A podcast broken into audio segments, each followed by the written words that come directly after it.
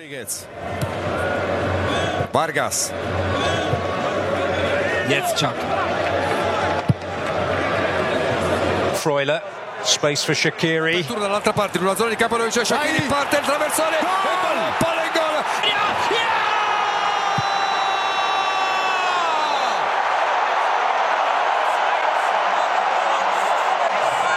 And no celebration. Scores against the nation of his birth. delle statuine, delle, statu- delle statue, ma, Belle o ma, brutte? ma, ma fa niente, no, beh, bellissime, per Bellissime noi. per noi, Eh, beh, certo, certo. Seiner Fernsehen findet es voll okay, dass der Breel Embolo gegen Kamerun getroffen hat. Finde ich noch schön.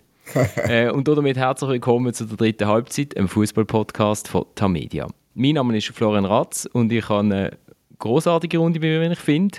Es, wir nehmen heute äh, ja, und da ist es dann schon das erste Mal passiert. Äh, der Uli Kergi, mein Chef und ich nehmen aus Doha auf, in einem Hotel, wo ich jetzt sage, das Internet ist vielleicht nicht ganz auf WM-Niveau. Das war jetzt ein kurzer Ausflug auf, auf Doha.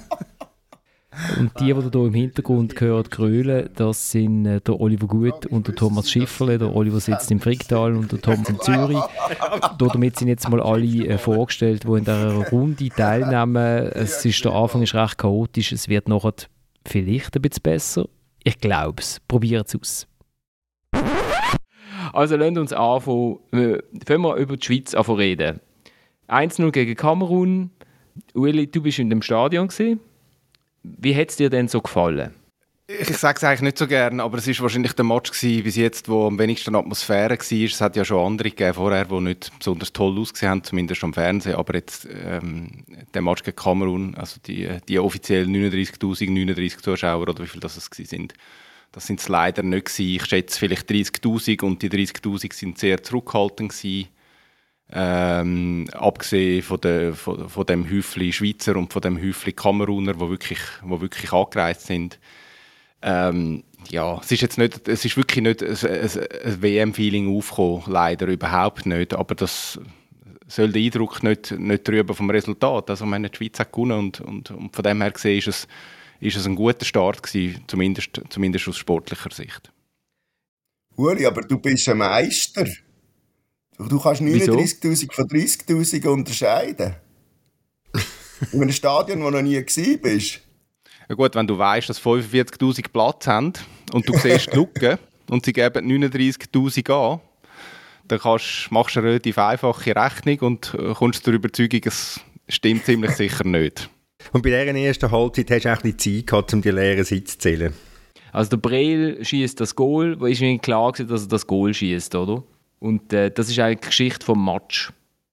Ja, und es ist, es, ist, es ist wirklich halt so, das ist ein typisches, es hätte fast so müssen sein.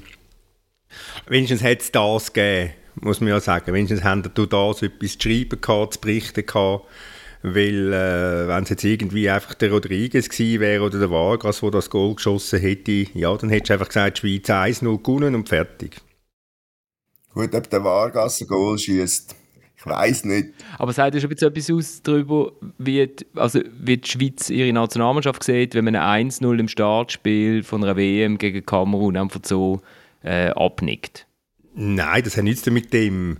Das war jetzt vielleicht ein bisschen, ein bisschen zugespitzt, gewesen, aber es ist jetzt einfach ein, ein, eine solide Leistung von der Schweiz. Die hat das gemacht, was sie hat müssen machen. Ähm, die erste Halbzeit weniger gut als in der zweiten. Was ich vor allem, was ich vor allem gut gefunden habe, ist im Vorfeld, sie haben sich darauf konzentriert, auf das, was sie dort sind, aufs Fußballspiel. Sie haben wahrscheinlich noch eine dreistündige Teamsitzung gemacht, wie die Deutschen, wo ich Römer jetzt noch protestieren gegen das Armbänderverbot. Sondern sie haben, sie haben sich auf das eingeladen, wo sie, wo sie dort sind und fertig und sich nicht kümmern darum, was links und rechts passiert. Zumindest haben sie sich so nach außen gegeben. So sind dann auch, so, sie sind professionell, ein professionellen Auftritt gut. Und weil, sie- weil sie sich nicht ablenken lassen haben, haben sie wahrscheinlich auch gewonnen. Sie haben schon ein bisschen Glück gehabt, muss man sagen, oder? Also ich finde, wenn, ich finde die erste Halbzeit ist wirklich nicht, ist wirklich nicht gut gewesen. Und wenn, wenn Kamerun das konsequenter schafft, zu Ende spielen, dann, dann ist nicht 0-0 in der Pause, dann ist 1-0. Und dann wird es richtig schwierig. Also ich habe das Gefühl, gehabt, sie sind nicht richtig parat gewesen. Ähm, haben Glück, dass sie die, Druck, die, die, die, die Druckmomente überstehen und, und haben dann auch ein bisschen das Glück, dass sie kurz nach der Pause 2-0 machen. Aber ich finde auch, also man, kann eben, man soll überhaupt nicht jetzt überkritisch sein. Äh, es ist ein Startspiel, andere haben das verloren. Äh, die Schweiz hat gewonnen. Also, sie ist auf Kurs, aber einfacher wird es glaube ich nicht, wie man, dann, äh, wie man dann im zweiten Match gesehen hat. Aber siehst Florian, jetzt bin ich mal ein bisschen positiver und dann wird man schon runtergerätscht, oder?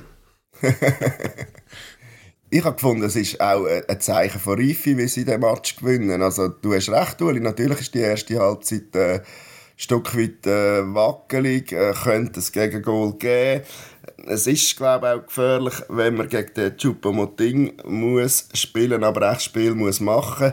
Insgesamt hat man es dann doch irgendwo bekommen, mit dem Null in Pause zu gehen und, und irgendwo, ich habe das Gefühl mit einer gewissen Geduld und Ruhe das Spiel zu bestreiten, was sich dann in der zweiten Halbzeit ausgezahlt hat.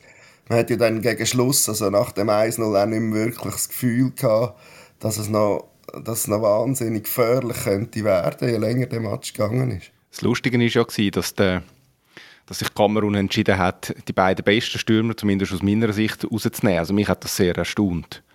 Und ähm, nach dem Spiel sagt Rigobert Song, ja, er hätte er frisches Blut bringen. Also für mich ist das wirklich ein totaler Fehlentscheid vom Trainer. Also ich finde, mit den Auswechslungen in der Offensive hat er eigentlich am eigenen Spiel den Schwung total genommen. Ich bin äh, völlig überrascht, dass er den Choupo-Moting rausnimmt. Weil äh, sie, sie haben in der zweiten Halbzeit eh schon nicht mehr wahnsinnig viel bewegt und nachher, wo dann der draußen war, ist ja, ja gar nicht mehr gewesen. Also ich weiß nicht, wie die kamerunischen Medien darauf reagieren. Wobei der Sherdan Shakiri bei der Schweiz auch nicht speziell glücklich ausgesehen hat, als er ausgewechselt worden ist, kann man glaube auch, glaub, auch festhalten. Ich weiß auch nicht, ob ich ihn jetzt rausgenommen hätte. Aber äh, wenn man, wenn man 1 gewinnt, hat man als Trainer äh, meistens alles richtig gemacht.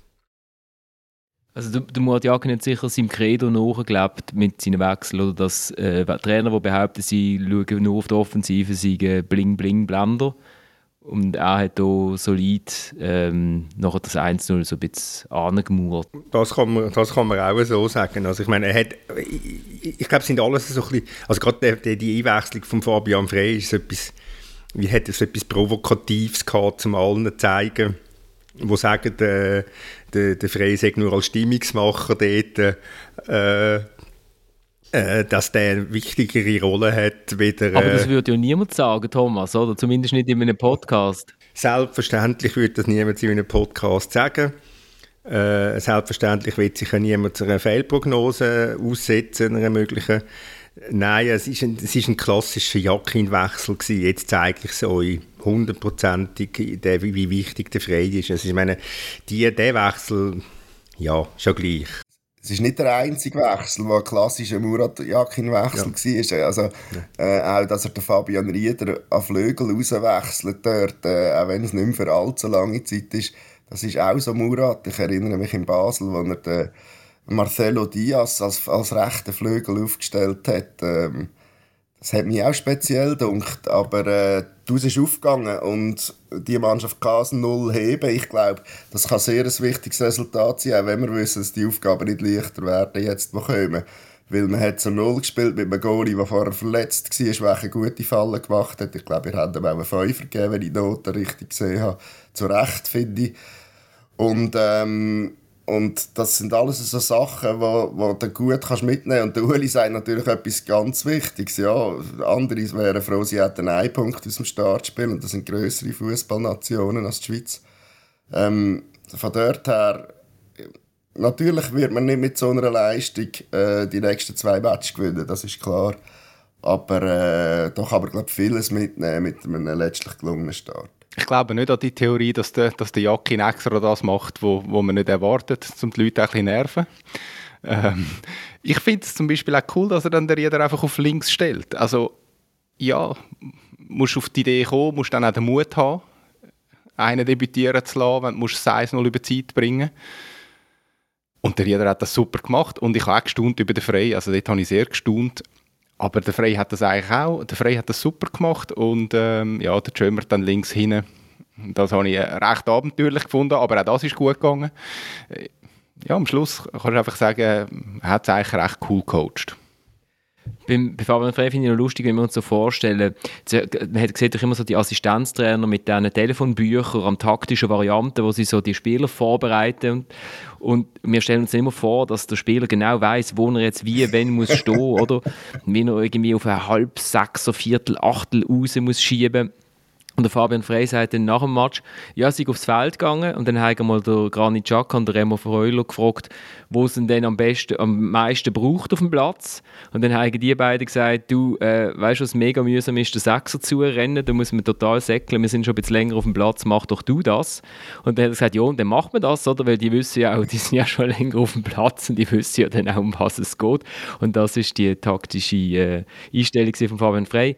Der Fabian Rieder hat noch erzählt, der Murat hat vor dem Reingehen hat er noch etwas gesagt und stellt man sich auch so vor, weißt, da kommt jetzt irgendwie so Any Given Sunday Speech, irgendwie so, das ist die Match-WM und so. Er hat ihm gesagt, dass der Außenverteidiger recht schnell ist und offensiv geht und dass er dort muss aufpassen muss. Also, das, so, so, das sind so, so irdisch ist so ein WM-Match. Man, man, kann den Fußball einfach komplizieren. Das Einzige, was ich bei euch überrascht war bei eurer Notengebung, ist beim Schaka, dass ihr ihm einen, einen Fünfer gebt. Ähm, ich bin ähm, schuld. Ich nehme alle Schuld auf mich.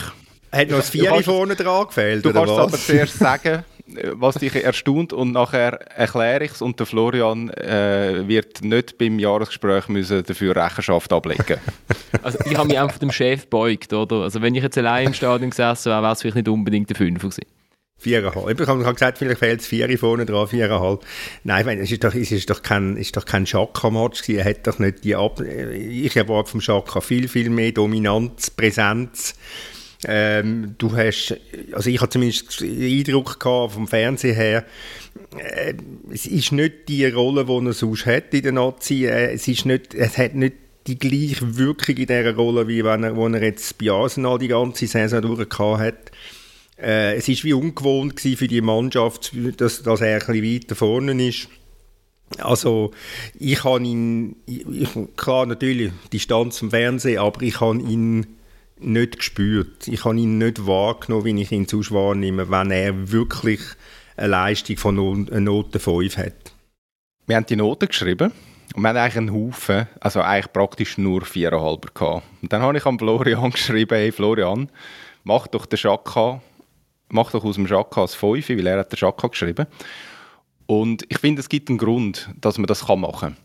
Ähm, in der ersten Halbzeit, ich weiß nicht, ob man das im Fernsehen gut gesehen hat, er steht wirklich zwei, dreimal steht er in dieser offensiven Rolle extrem gut, kommt aber der Ball nicht über.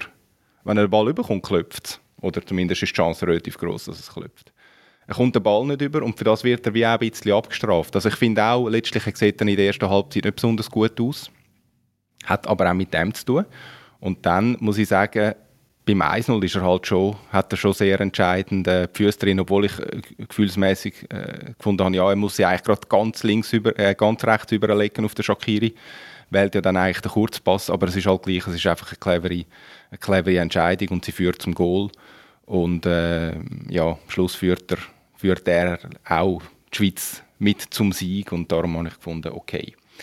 Aber du hast recht, also wenn wir jetzt, äh, ja, wir haben es nicht allzu langweilig machen Ich finde, man kann auch noch eine halbe Note aufgehen für das Verhalten in der Mixzone, wo er äh, recht relaxed war und wo man so gespürt, dass er da jetzt auch nicht, also hast dann auch noch irgendwie drei serbische Journalisten haben dann irgendwie probiert, fünf Minuten lang irgendwie über Serbien auszuquatschen und so.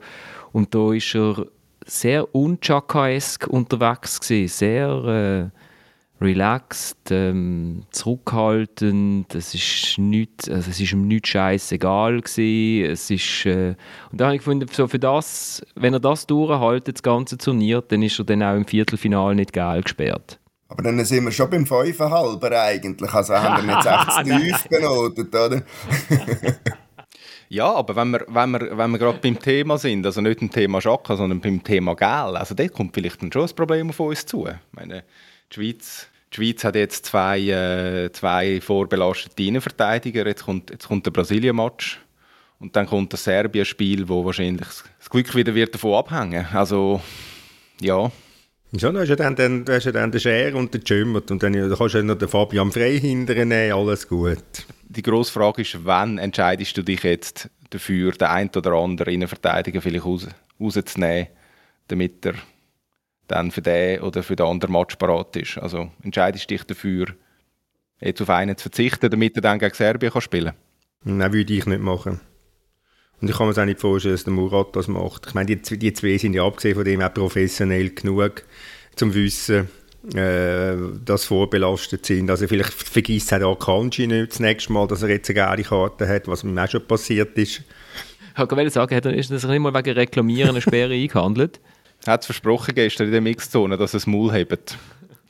Er ist ihm sehr wohl bewusst, was Probleme können sein es war auch blödsinnig, sie reklamieren dort in dieser Situation. Aber äh, was er auch immer gesagt hat, so schlimm ist die Rekl das Reklamieren auch nicht, dass man gerade nicht Geld geben Aber äh, ich glaube schon, ich, ich kann mir nicht, nochmal, ich kann mir nicht vorstellen, dass, dass er einen von diesen zwei jetzt vorsichtshalber äh, rauslässt. Warum macht man es nicht? Ich, ich würde es auch nicht unbedingt machen, aber warum macht man es nicht?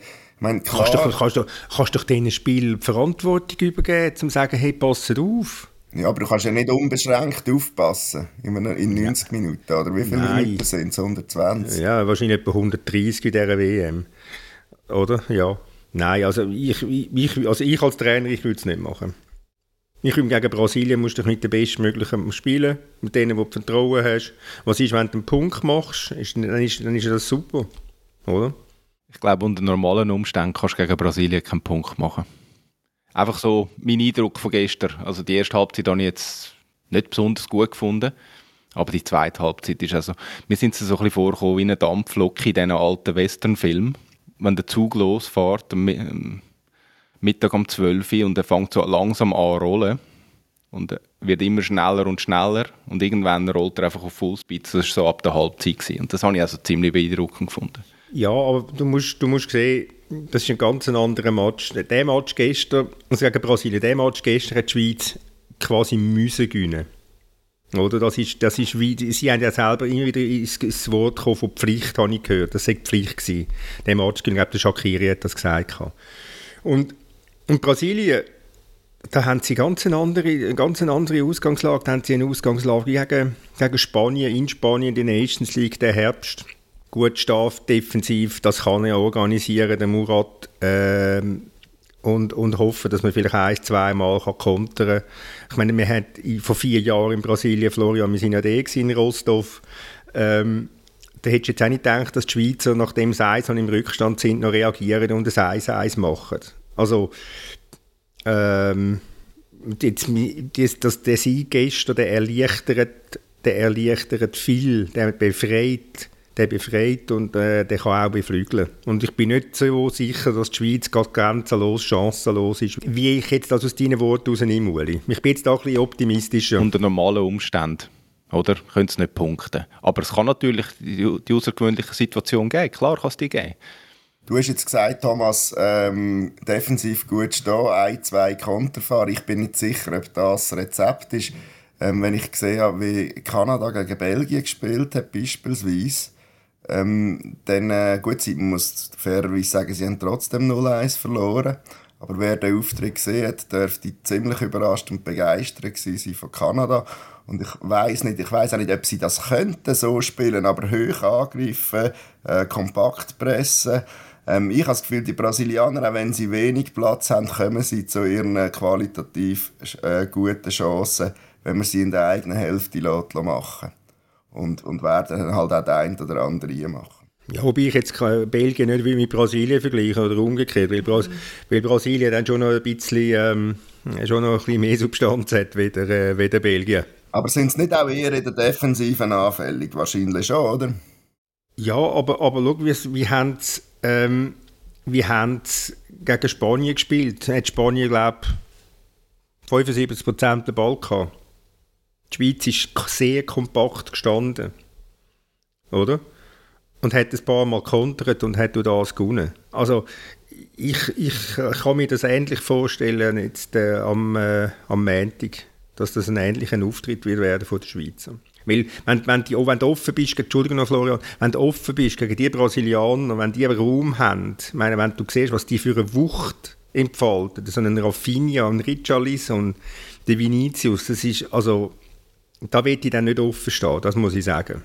Wobei die Belgier hätten die ja vorne auch. Die haben einfach hüftsteife Abwehr, wo ich bei den Brasilianern gar nicht so sicher bin, wie fest die Samba tanzen hinten. Aber äh, du, wir werden es sehen. Ich glaube auch nicht, dass sie hoch pressen.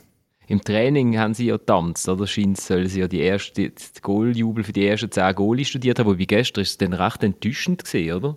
Für das, dass sie das einstudiert haben, oder? Ich hätte jetzt gesagt, es ist zweimal der gleiche aber vielleicht denken sie, in 10 Spielen jubeln wir immer anders. Also, ich weiss zwar nicht, ob es 10 Spiele braucht bis zum Finale. Sie, sie gehen von einer 48er WM aus, oder was? Wahrscheinlich, wahrscheinlich. Sie gehen von der 48er WM aus oder, oder sie nehmen noch die beiden nächsten Freundschaftsspiele, die sie dann haben als Weltmeister dazu. Keine Ahnung. Ähm, also ich glaube, was wir uns vielleicht darauf einigen ist, ich möchte nicht unbedingt Verteidiger sein gegen Brasilien. Wieso? Ist doch lustig. Gut, dann hättest du wahrscheinlich einen guten Vertrag bei einem guten Club. Also ich weiß nicht, ob du das nicht willst. also ich weiß nicht. Wenn ich mir jetzt vorstelle, dass am nächsten Montag äh, der Rodriguez muss verteidigen auf der Seite, ähm, ja, das könnte schon, das könnte schon schwierig werden. Aber vielleicht eben entscheidet sich ja der Coach auch für eine ganz andere Variante. Eben genau darum muss kompakt stehen. Vor dem, vor, ich, ich habe mir das Späßchen erlaubt, hier, äh, an dieser WM finden alle Pressekonferenzen vor einem Match am, im gleichen Presseraum statt.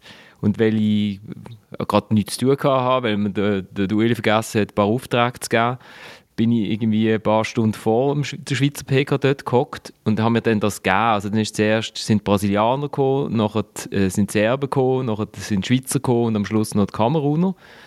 Und äh, der äh, Dragan Stojkovic, der Trainer von der Serben, ist von den Brasilianern gefragt worden. Dort hat es ja eigentlich nur eine Diskussion vor dem Match gegen Serbien. Shooten sie mit vier Stürmer oder mit acht oder mit, äh, mit zehn Stürmer und so.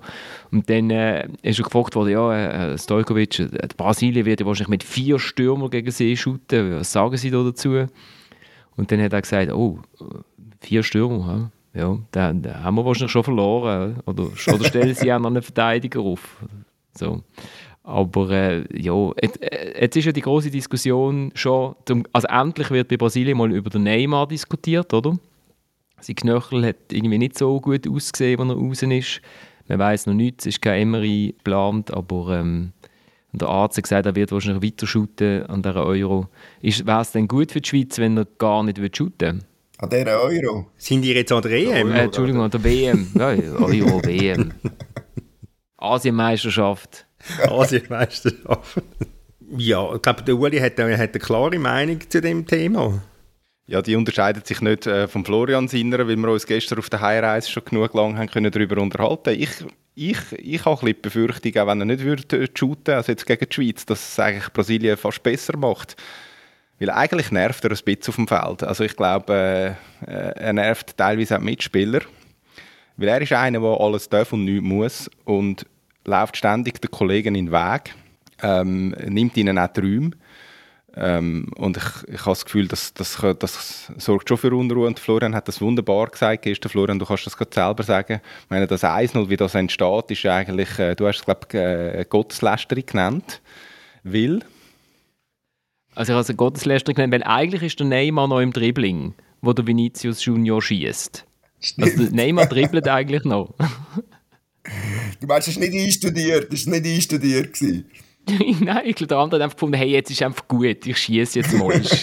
Nein, das Neymar, das, das ist genau, das ist einstudiert, das haben die nur nicht realisiert, dass der Neymar genau das so hat wollen. Damit alle veräppeln und alle auf die falsche Fährte führen. Nur der Vinicius hat das geschnallt, wie das mit der, wie das jetzt da muss reingehen. Ich finde, er ist wirklich ein wahnsinnig guter Fußballer. Ich schaue ihm auch gern zu, äh, wenn er mit dem, äh, mit, dem, mit dem Ball seine Kunststücke macht und seine Dribblings und so. Aber als Trainer würde ich ihn nicht in meinem Team haben, ganz ehrlich. Weil ich finde, er ist so grenzenlos egoistisch, dass ich glaube, an einem richtig guten Team schadet das mehr, als dass es hilft. Aber er hat mitjubelt, ganz brav. Ich habe extra geschaut, wie er reagiert nach dem, nach dem Goal. Also er ist nicht, er ist nicht beleidigend abzottelt, sondern wie, wie das einer möglicherweise Ronaldo macht. Äh, er war äh, wunderbar dabei gewesen. Nein, ich, ich würde es jetzt, jetzt vermissen, wenn er gegen die Schweiz nicht würde spielen weil es lustige Konstellation ist, wer trampelt denn das mal auf den Füßen rum? Also die Serben sind ihm ja auf den Füßen umeinander trampt aufs, aufs Gröbste, das könnte man glaube schon so sagen. Wobei auch da jedes Mal, wenn er umgeratscht worden ist, habe ich gedacht, wenn du den Ball jetzt gerade abgespielt hättest, hättest du einen Doppelpass spielen und wahrscheinlich wärst du nicht umgefräst worden, oder? Also irgendwie so, aber... Äh, wir haben den Serben gefunden. Oli, du hast dich sicher gefreut, dass das Trahinja Pavlovic, der schlecht ist für den FCB, ähm, WM spielt. Absolut, ja. Es ist auch erstaunlich, was man so erlebt an einer WM. Also, ich meine, auch Liam Miller hat bei Kanada dürfen mitschütten am Schluss. Ähm, gut, das dürfen beim FCB ja auch. Er macht es einfach dort ähnlich, wie er es dann bei Kanada gemacht hat. Irgendeinen Eckball ins Juhe raus. Und das Trahinja Pavlovic, ja, man muss dort sagen, ganz am Schluss von seinem halben Jahr FCB hat das in Ansätzen auch gar nicht so schlecht ausgesehen, aber es war dann halt zu wenig, gewesen, um an ihm festzuhalten, der ja ein halbes Jahr äh, Leihvertrag hatte, um überzeugt zu sein, dass man das jetzt noch irgendwie weiterziehen will. Ja, Serben, hm, ich weiß nicht, ob sie das ist eben auch ein da. Also ich habe das Gefühl, es kommt dann schon wenig mit dem Ball und, und eben eher tief. Und ich bin einfach nicht sicher, ob das Rezept ist. Die, mir hat gedacht, auf engem Raum sind die Brasilianer. Gut, du hast recht, Thomas, wenn das noch jemand so gut kann, sind es die Spanier. Aber das hat mich schon sehr überzeugt. Auch, auch, auch die Ideen, die sie dann eben haben, wie sie äh, sinnvoll in die Box kommen, etc. Und die Serben haben einfach, von mir aus einfach verteidigt. Und das langt vielleicht nicht. Ich glaube, es ist einfach, der, der Schnuff ist ihnen ausgegangen und du merkst, wenn, wenn natürlich dann der Mitrovic und der Flahovic nicht fit sind, äh, dem fehlt dann schon, schon einiges an Substanz. Das ist ja so. Und gestern hat auch noch der Kostic gefehlt, wahrscheinlich auch angeschlagen ist. Ja, dann, ist dann, dann fehlt natürlich dann schon relativ viel. Oder? Und, und eben nochmal, ich, denen ist halt die Luft ausgegangen. Ich weiß nicht, also ich habe einfach den Eindruck, die mögen nicht mehr. Gut, es ist ja auch erst das erste Spiel. Was man glaube kann sagen, die Schweiz wird den Sympathiebonus vom Kleinen, vom Underdog, glaube am Montag nicht haben, oder? Wenn man so mitbekommen hat, wie das in dem Stadion da hat gestern. Nein, das war der erste Match, wo für mich, ich glaube, Saudi-Arabien, das Saudi-Arabien-Match wird genau wie, wie Fußballmatch. Und gestern jetzt der Fußballmatch hat doch außerhalb vom Stadion zumindest vom Aufkommen der Leute und von der Liebli-Anzahl hat wie ein Fußballmatch stöhnt. Also natürlich von den, all diesen gelben Liebli, die es im, im Stadion hatte, würde ich sagen, vielleicht 50% Brasilianer.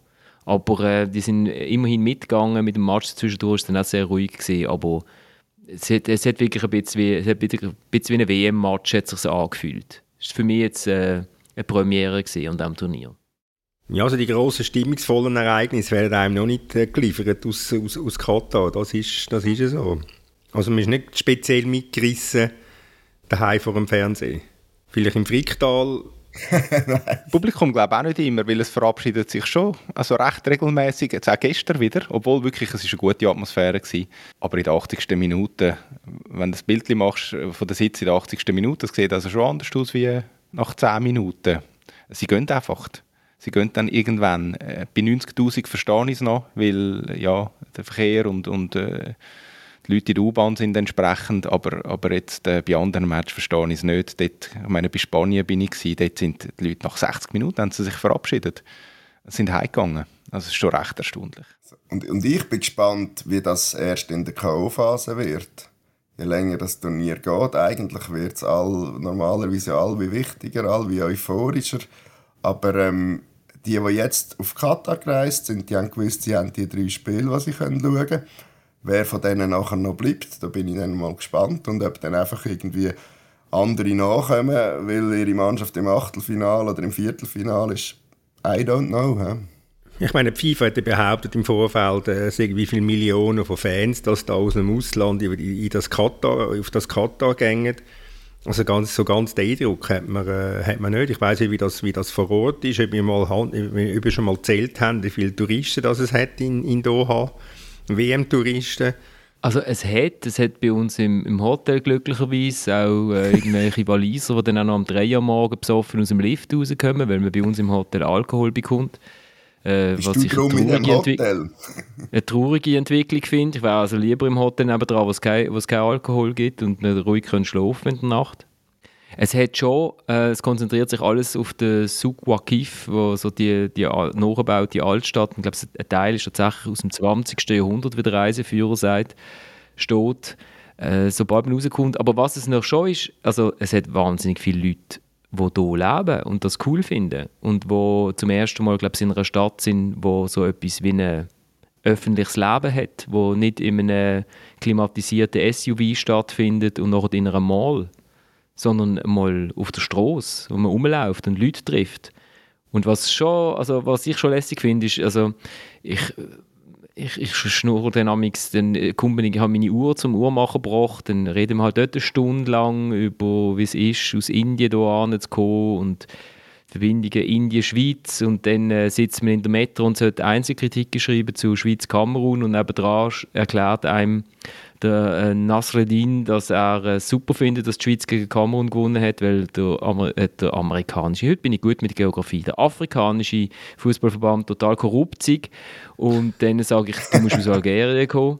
Sagt er natürlich, klar, aus Algerien, weil Kamerun ist gegen Algerien weitergekommen, Playoff in der 124. Minute und ich glaube, in Algerien ist man heute noch überzeugt, dass da nicht alles ganz mit rechten Dingen zugegangen ist. Ich muss es unbedingt schreiben oder sagen, ich habe es damit gemacht, Nasreddin. Liebe Grüße. Äh, ja, man trifft irgendwie Exil-Saudis, die einem die ganze Politik vom Nahen Osten erklären bei einem Tee. Es ist, äh, es ist wahnsinnig spannend, interessant. Man trifft sehr viele Leute, die total interessiert sind.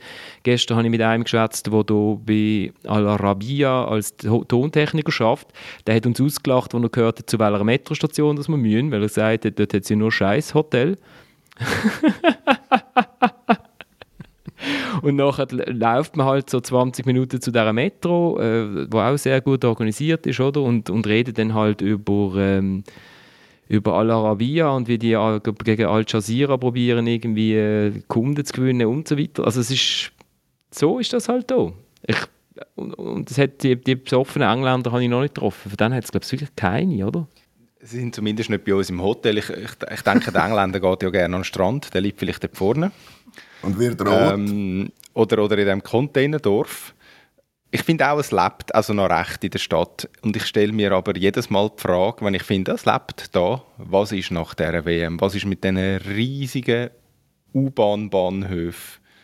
Was ist mit diesen riesigen Plätzen? Ähm, sind denn die nachher einfach wieder leer? Ich befürchte ein bisschen ja.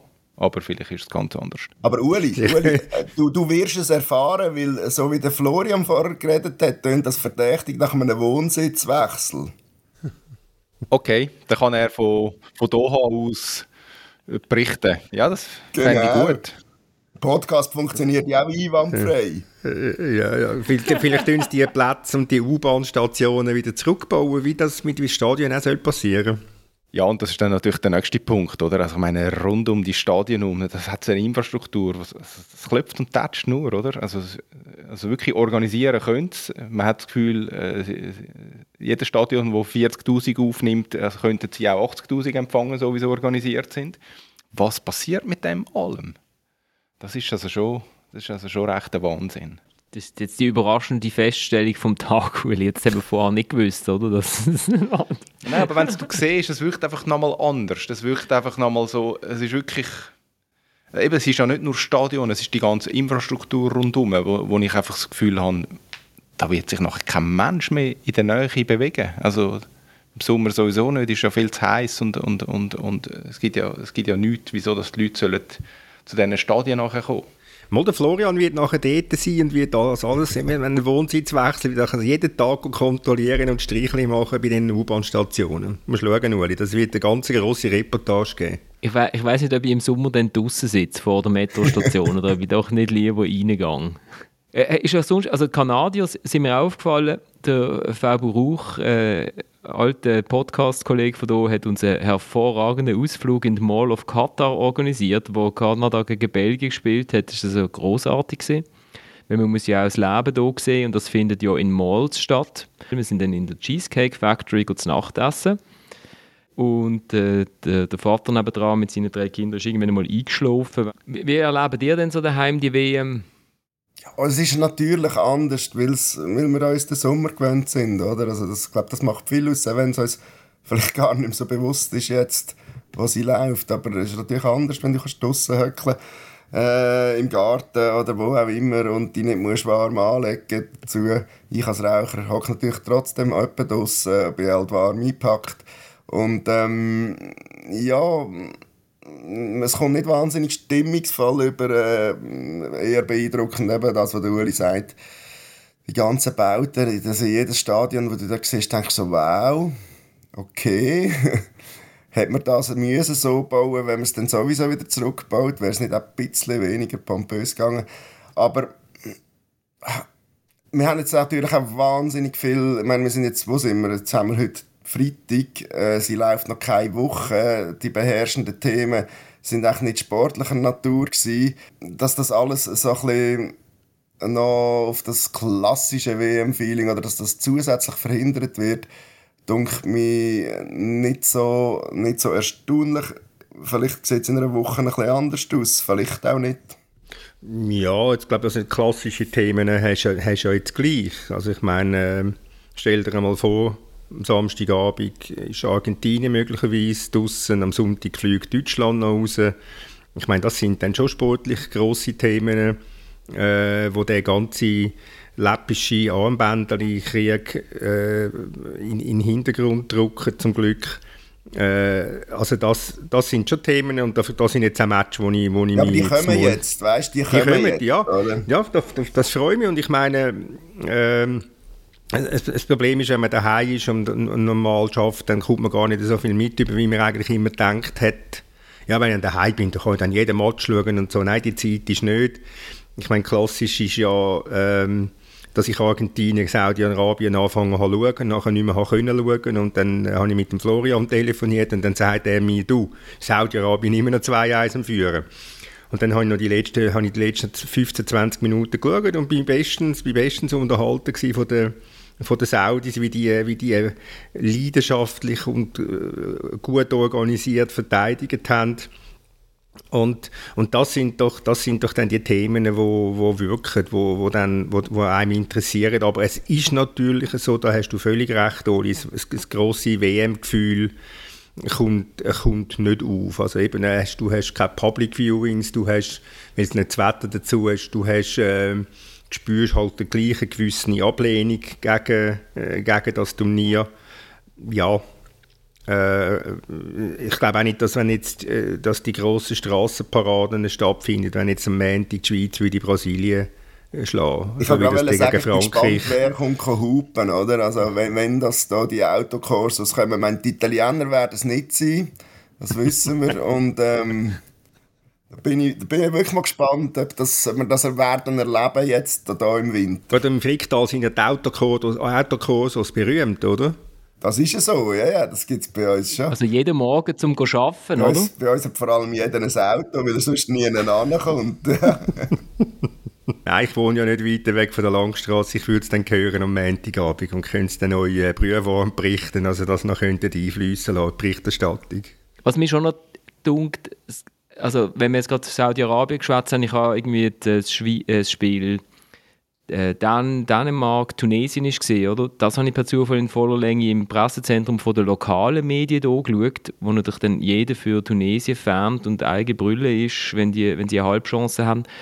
Und wenn man da sieht, wie die Verteidigung nach jeder Grätsche, nach jedem Eckball ähm, irgendwie die Füße ballt haben und gejubelt haben, ich glaube, es ist schon für die Mannschaften aus dem, aus dem arabischen Raum und, und die Mannschaften, die sich via muslimischen Glauben ähm, verbunden fühlen mit dem Turnier, ist es schon ein spezieller Anlass, wo sie, wo sie wirklich sich gut präsentieren oder? Das, das merkt man bei diesen das merkt man, wie die, wie die aufs, aufs Spielfeld gehen und wie sie sich verrissen auf dem, auf dem Feld. Das äh, hat man, glaube ich, bei der Saudi Ich habe Saudi-Arabien nicht gesehen gegen Argentinien. Ich habe nur so Best-of gesehen, wo ich dann auch gesehen habe, wie sie jubeln nach einer Grätsche und so. Also den Eindruck hatte ich auch, gehabt, ist mir auch mal durch den Kopf, ja. Und ähm, das ist natürlich eine ganz andere Perspektive auf das Turnier, als wir haben. Das müssen wir auch sehen, oder? Ich meine, das ist für die, und das erleben die Europäer an einer WM natürlich gut. Wenn es so weitergeht, wird es dann auch wieder irgendwann once in a lifetime eine WM in Europa geben.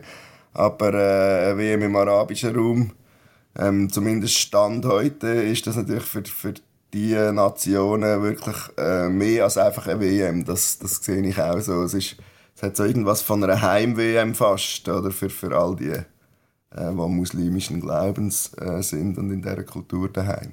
Und, und die Teams haben natürlich auch, also die Saudis kommen einfach über Grenzen jetzt so, wo jetzt offen ist, das war auch nicht immer so.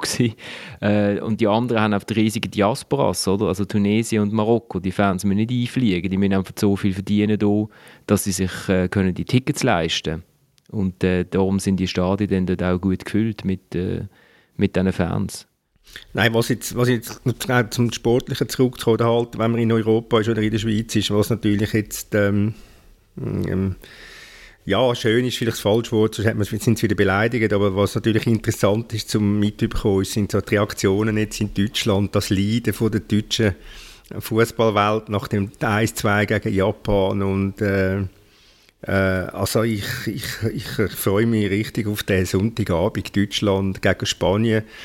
Ich meine, klar, Spanien, Costa Rica ist jetzt nicht, nicht unbedingt der größte Maßstab auf dieser Welt, aber wie die Spanier wirklich sich auch einmal getraut haben, aus fünf Metern wirklich aufs Goal zu schiessen und wirklich wollen ein Goal zu machen, ist höchst eindrucksvoll gewesen.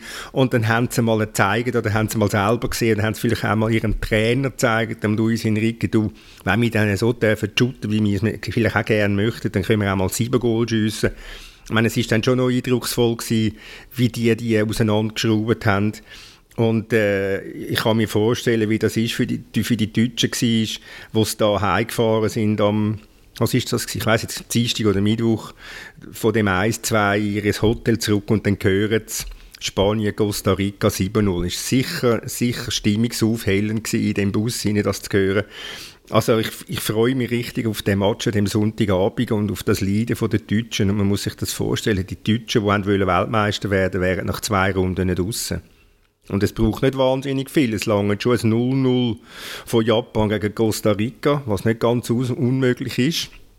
Wenn man die Japaner gesehen hat und Costa Ricaner und, und Deutschland muss nur eins noch verlieren und dann können sie heimgehen. Also das, ist, das wird ein, also jetzt sagen wir mal, für den richtig Fußball Interessierten wird das ein, ein grosser Match geben. Aber ich hoffe es nicht, dass es heimgeht. Es wäre wirklich, ich finde es für das Turnier immer schade, wenn die Deutschen früh früh draußen sind. Es lebt halt, äh, ja, die Rivalität jetzt zwischen der Schweiz oder von, von der Schweizer zu den Deutschen, die lebt halt schon davon, dass die Deutschen auch dabei sind und ich finde, es würde extrem viel wegfallen, wenn sie, wenn sie, ja, wenn sie rausfaulen.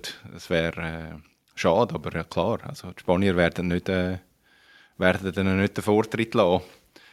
Bin ich absolut, absolut bei dir, Ueli. Ich habe auch gedacht, es wäre natürlich der Wahnsinn auf der einen Art und als wir ja klein waren, hat man ja keine Deutschland-Sympathisanten unter den Kollegen, ähm, sondern ist immer alles gegen Deutschland gewesen. Das hat sich, glaube recht geändert. Äh, das ist, glaube recht äh, durchmischt inzwischen in der Schweizer Bevölkerung. Aber ein Turnier ohne, ohne Deutschland in der K.O.-Phase und schon wieder ohne Deutschland in der K.O.-Phase, das fände ich schon krass. Und gleichzeitig das Ereignis, ähm, zwei Matches und das ist jetzt auch nicht so, dass ich würde brüllen, aber ähm, ja. Du gibst doch zu, du wo weißt ist denn Deutschland, du, wenn die wieder ausscheiden jetzt? Ich meine, Achtelfinal EM, WM Gruppenphase out und nochmal WM Gruppenphase out. Das, wer ist jetzt schlechter? Italien mit dem EM-Titel und zweimal gar nicht an der WM oder Deutschland und, und wo sind denn wir? wir sind super. Wir sind also der Fall wäre schon, muss man sagen, der Fall wäre schon bemerkenswert und eben wenn es mir würde fehlen also ich, ich habe jetzt gefunden, ich habe es den Japanern extrem gegönnt. Also äh, spüren, wie die merken, da ist etwas möglich und dann sehen, wie der das 2-1 macht. Also ich meine, das ist ja, ich meine, bei allen, bei allen deutschen Schwächen im Defensivverhalten oder weil, weil glaube der Säule ist es äh, zu tief steht. Ich meine, er macht das auch einfach verdammt gut, das muss man schon auch sagen. Und, und einfach, ja, so die Energie zu sehen, wie die Japaner das, das, das Spiel getragen haben, das habe ich recht cool gefunden. Das war übrigens am Donnerstag, Tommy. Der Schlotterbeck macht es auch nicht so gut. Also selten einen passenderen Nachnamen für diese Situation. Wobei der, der, der das Goal geschossen hat, hat das in Deutschland gelernt, im, im hochgeschätzten Bochum. Und das ist ja der berühmte, das ist das berühmte Videoöli, ähm, von dem, wo er gefragt worden ist nach der Auslosung, nach der Gruppenauslosung, was er äh, Hansi Flick und so und dann er Hansi Flick, was ist das? Oder? Ich meine, das ist das berühmte, das berühmte Video und äh, der Ilja Kenzig hat mir den verdankenswerterweise das wieder geschickt gehabt. Ich habe mich als ganz vergessen gehabt. Und ich habe jetzt das müssen ein bisschen um die Welt schicken. Es ist, es ist, es ist so großartig, wie der strahlend sagt, Hansi Flick, was ist das? Oder? Und, äh, und dann ist es noch der, der dann das Goal schießt. Do you know Hansi Flick? Sorry? Do you know Hansi Flick? Hansi Flick. Was ist das? Bundestrainer, German Coach. Aha. Nein, es ist doch so bei den Deutschen, wir, sind, wir sind doch die Mannschaft, die uns äh, einfach am meisten interessiert außerhalb, äh, von, von der Schweiz. Also zumindest im deutschsprachigen Raum, äh, also in der Deutschschweiz.